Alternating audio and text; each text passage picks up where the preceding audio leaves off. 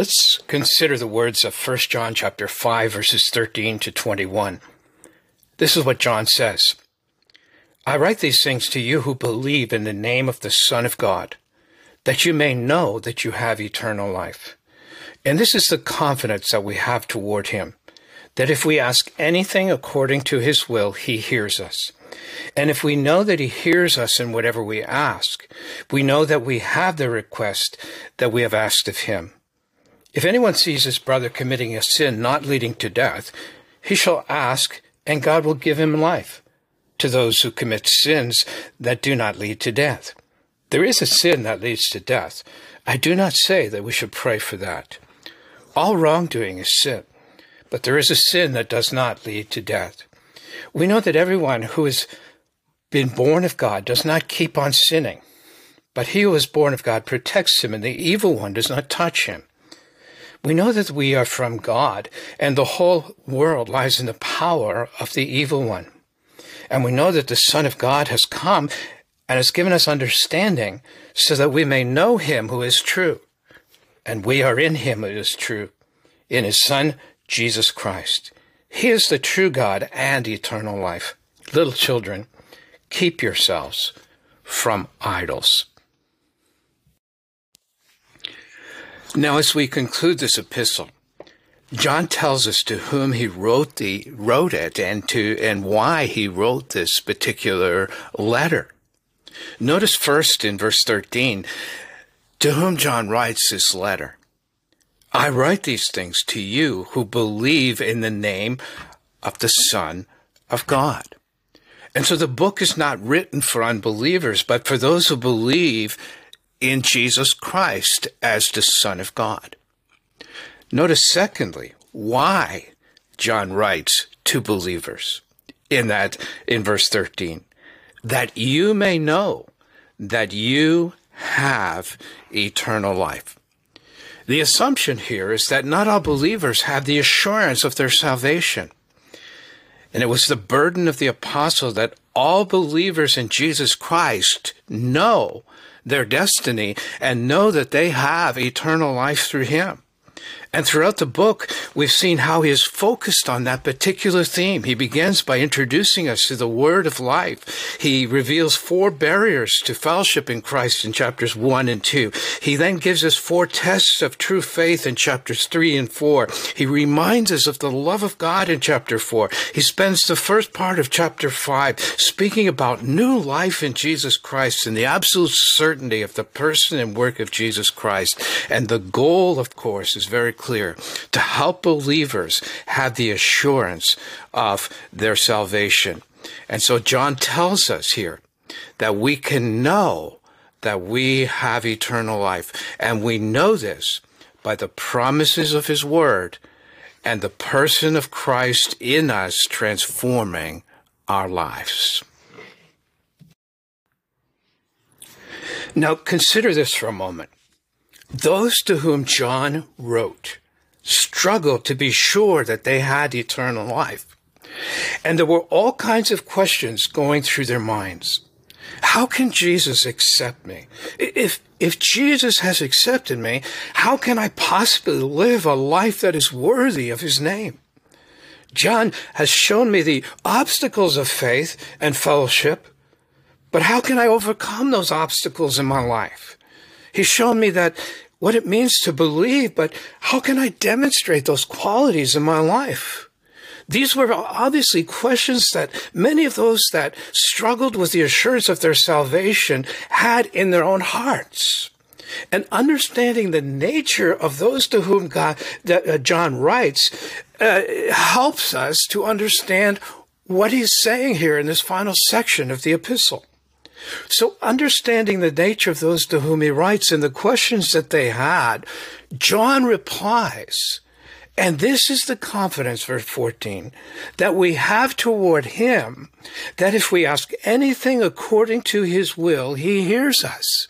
Now, do you see what John is telling those who are uncertain of how to live the Christian life?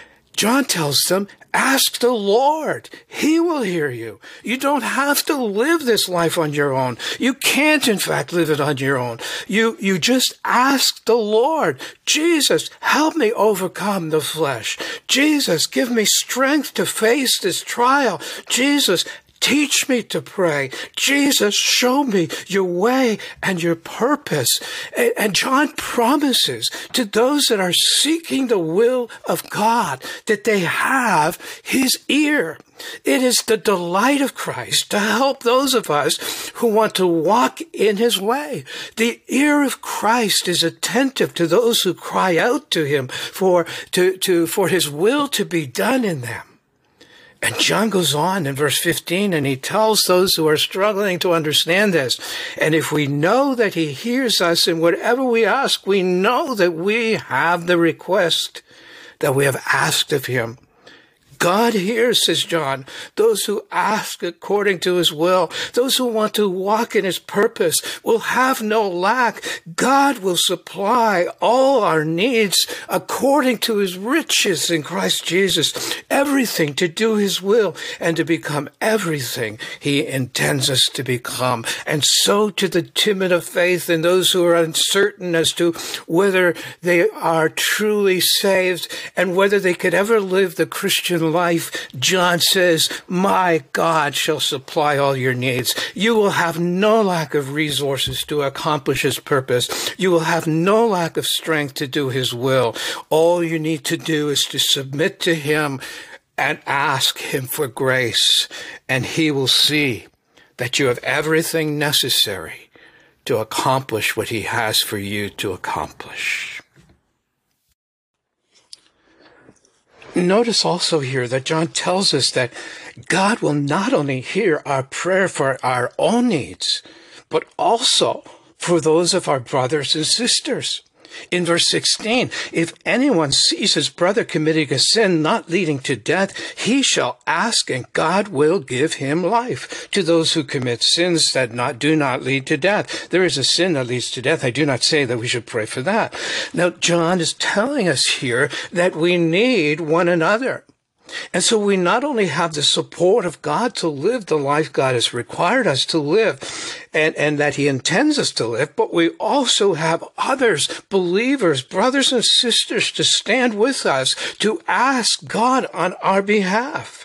And, and John is telling us here that God will hear and give life to those who have fallen away. Now notice what we need to pray for a brother who is committing a sin. That God would give him life. Notice two details here. First, the individual spoken of here is a brother. And, and even believers fall into sin and need to be restored. And sin seems to strip us of the vitality of our relationship and life with in, in, Jesus Christ and and the life of Christ that's demonstrated in the fruit of the Spirit that is in us of joy and peace and all of those fruits are, are, are expose and reveal the life of Christ in us as we demonstrate those. But sin seems to strip us of this vitality and, and these spiritual qualities are tarnished in us. Now that's not to say that we've lost our salvation, but rather that we're not experiencing the fullness of Christ and his fruit in us. And John is telling us that when we see a believer in this situation who is, who is who's wandering from the path that God has intended, we are to pray that God would give him life. That's to say that God, that God would, uh, that this believer would experience the fullness of Christ's life in him and that the power of Christ in him would overcome sin and restore him to life and a dynamic relationship with the Father. I've seen all too many Christians being defeated by their sin and living in their sin. I've experienced it myself. And the call of God to us here is to live in victory. And sometimes that requires brothers and sisters identifying with us, noticing where we are, and crying out to God on our behalf that God would give us life in Christ and new zeal and new vitality and new enthusiasm in that life that we have in Jesus Christ. And John tells us that as we cry out to God on behalf of our brothers and sisters who have fallen, God will give them life. Notice what John tells us here. Let me read verse 16 once again.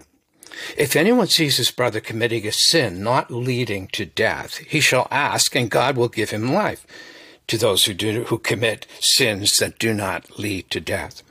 There is a sin that leads to death. I do not say that one should pray for that. So John tells us that there is a, there is sin that leads to death. Now the death referred to here seems to speak of a final judgment. And there are a number of examples of this in the Bible. Consider, for example, what God told Jeremiah in Jeremiah chapter 7 and verse 16. Listen to the words of God to the prophet about his people who had turned to idolatry and rejected the Lord their God. Jeremiah 7 verse 16. As for you, speaking to Jeremiah, God says, do not pray for this people or lift up a cry or prayer for them, and do not intercede with me, for I will not hear you. Now, John tells us that we're not to pray for certain people who are, have, are committing sin leading to death. Jeremiah hears the same thing from God where God tells him that they're not to pray, that he is not to pray for these people because he would no longer hear Jeremiah's prayer on their behalf. God had determined to judge them for their sin, and the sentence had been passed, and the final decision had been made, and there would be no more appeals. This, according to God, was a sin unto death.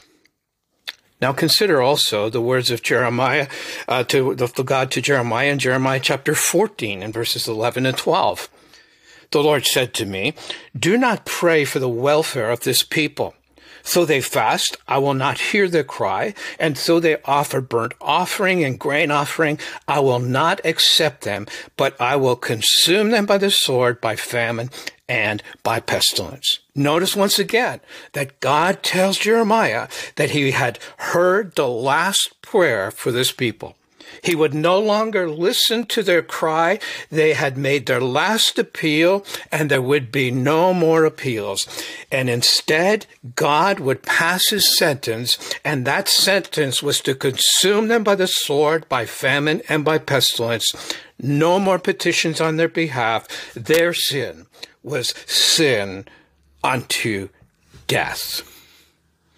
In Acts chapter 5, we read the account of Ananias and Sapphira who deceived the church into thinking that they had given more than they had. Now, there was a deliberate and, and planned disobedience to God on the part of both husband and wife. They were going to lie to the church. And when they lied to Peter about this, God took their lives and they dropped dead on the spot. The sin of Ananias and Sapphira was sin unto death. Listen to what's happening, what was happening in the church in Corinth in 1 Corinthians chapter 11, verses 29 to 30. For everyone who eats and drinks, speaking about the table of the Lord, without discerning the body, eats and drinks judgment on himself. That is why many of you are weak and ill, and some have died. 1 Corinthians 11, 29 and 30. There were people in the church in Corinth who were taking part in the table of the Lord while living an ungodly lifestyle. And Paul tells the Corinthians that the result of this hypocrisy was that many of them were weak and ill, and some had died. Some of these Corinthian believers had so angered the Lord in this matter of eating at the table that he determined to take their lives to stop this blasphemy. These individuals had sinned unto death. The sin unto death may not be a particular sin, but it is the final judgment of God upon an individual. And no prayer will change the mind of God once he has determined that the last appeal has been made. Now, John makes it clear that not all sin leads to death. In verse 17, all wrongdoing is sin, but there is sin that does not lead to death. Forgiveness is still extended to those who sin. Notice, however, that John speaks in this verse about those who keep on sinning. Verse 18, we know that everyone who has been born of God does not keep on sinning. Now, this reference to keeping on sinning is important. Generally, those who have accepted Christ do not, according to John, keep on sinning. Now, consider this for a moment before we move forward. Are you a Christian? Do you sin? Do you keep on sinning? If you're honest with yourself, and I'm honest with myself, we all have to admit that even after years of knowing the Lord, we keep on sinning. But what happens when we sin? We confess that and we get right with God. But what happened to the members of the church in Corinth? They continued to eat at the table of the Lord without seeking forgiveness. And they continued to do that, and they became sick and they died. What happened to the early church when Ananias and Sapphira lied and persisted in that lie? They too died. So it's a serious matter to resist the conviction of the Holy Spirit in our lives and to persist in sin. Writing to the Hebrew Christians, the writer to Hebrews says this in Hebrews 10, 26 and 27, For if we go on sinning deliberately after receiving the knowledge of the truth, there is no longer, there no longer remains a sacrifice for sin, but a fearful expectation of judgment and a fury of fire that will consume the adversaries. There are those who willingly continue in their sin and rebellion against God's purpose for their lives. And God will certainly keep those who are His.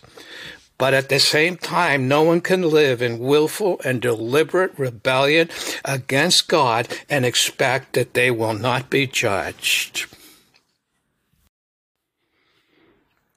So John concludes by reminding the believers that they're from God.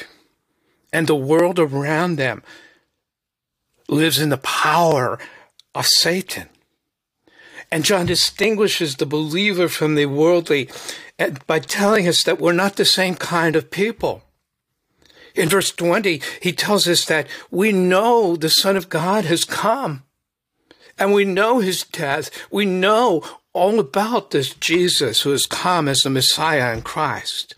We've been given an understanding of the truth by the Spirit of God who reveals that to us. We are in Christ, in a relationship and under His protection. And so He writes that we know that the Son of God has come and has given us understanding so that we may know Him who is true.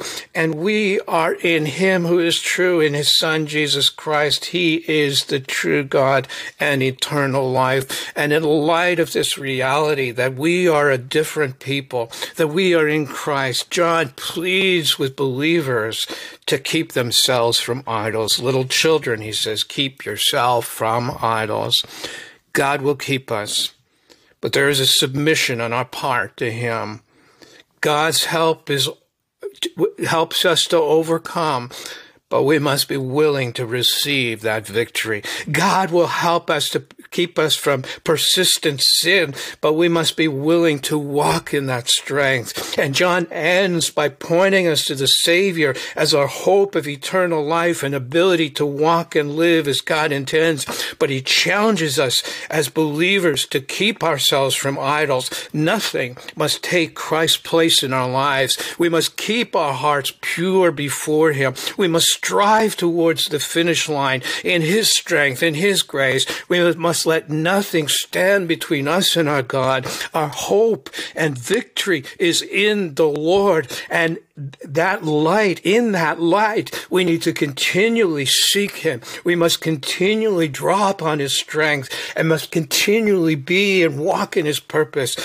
God will give us the victory. What we ask for in His name and according to His will, He will give to us so that we can live and walk in this life that He has intended for us. So may God give us victory and grace to overcome as we cry out and ask Him in daily surrender to His purpose.